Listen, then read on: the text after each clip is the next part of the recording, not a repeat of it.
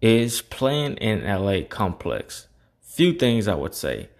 LA fans, it being pressure, and you playing in one of the biggest stages of them all. So while that can have some, I believe, cons, it can also have some pros. Possibly making more money, possibly getting more exposure, and possibly winning more championships. They kind of go head to head. So I feel like um, it's not necessarily complex. It's only complex if you can't adjust to the game.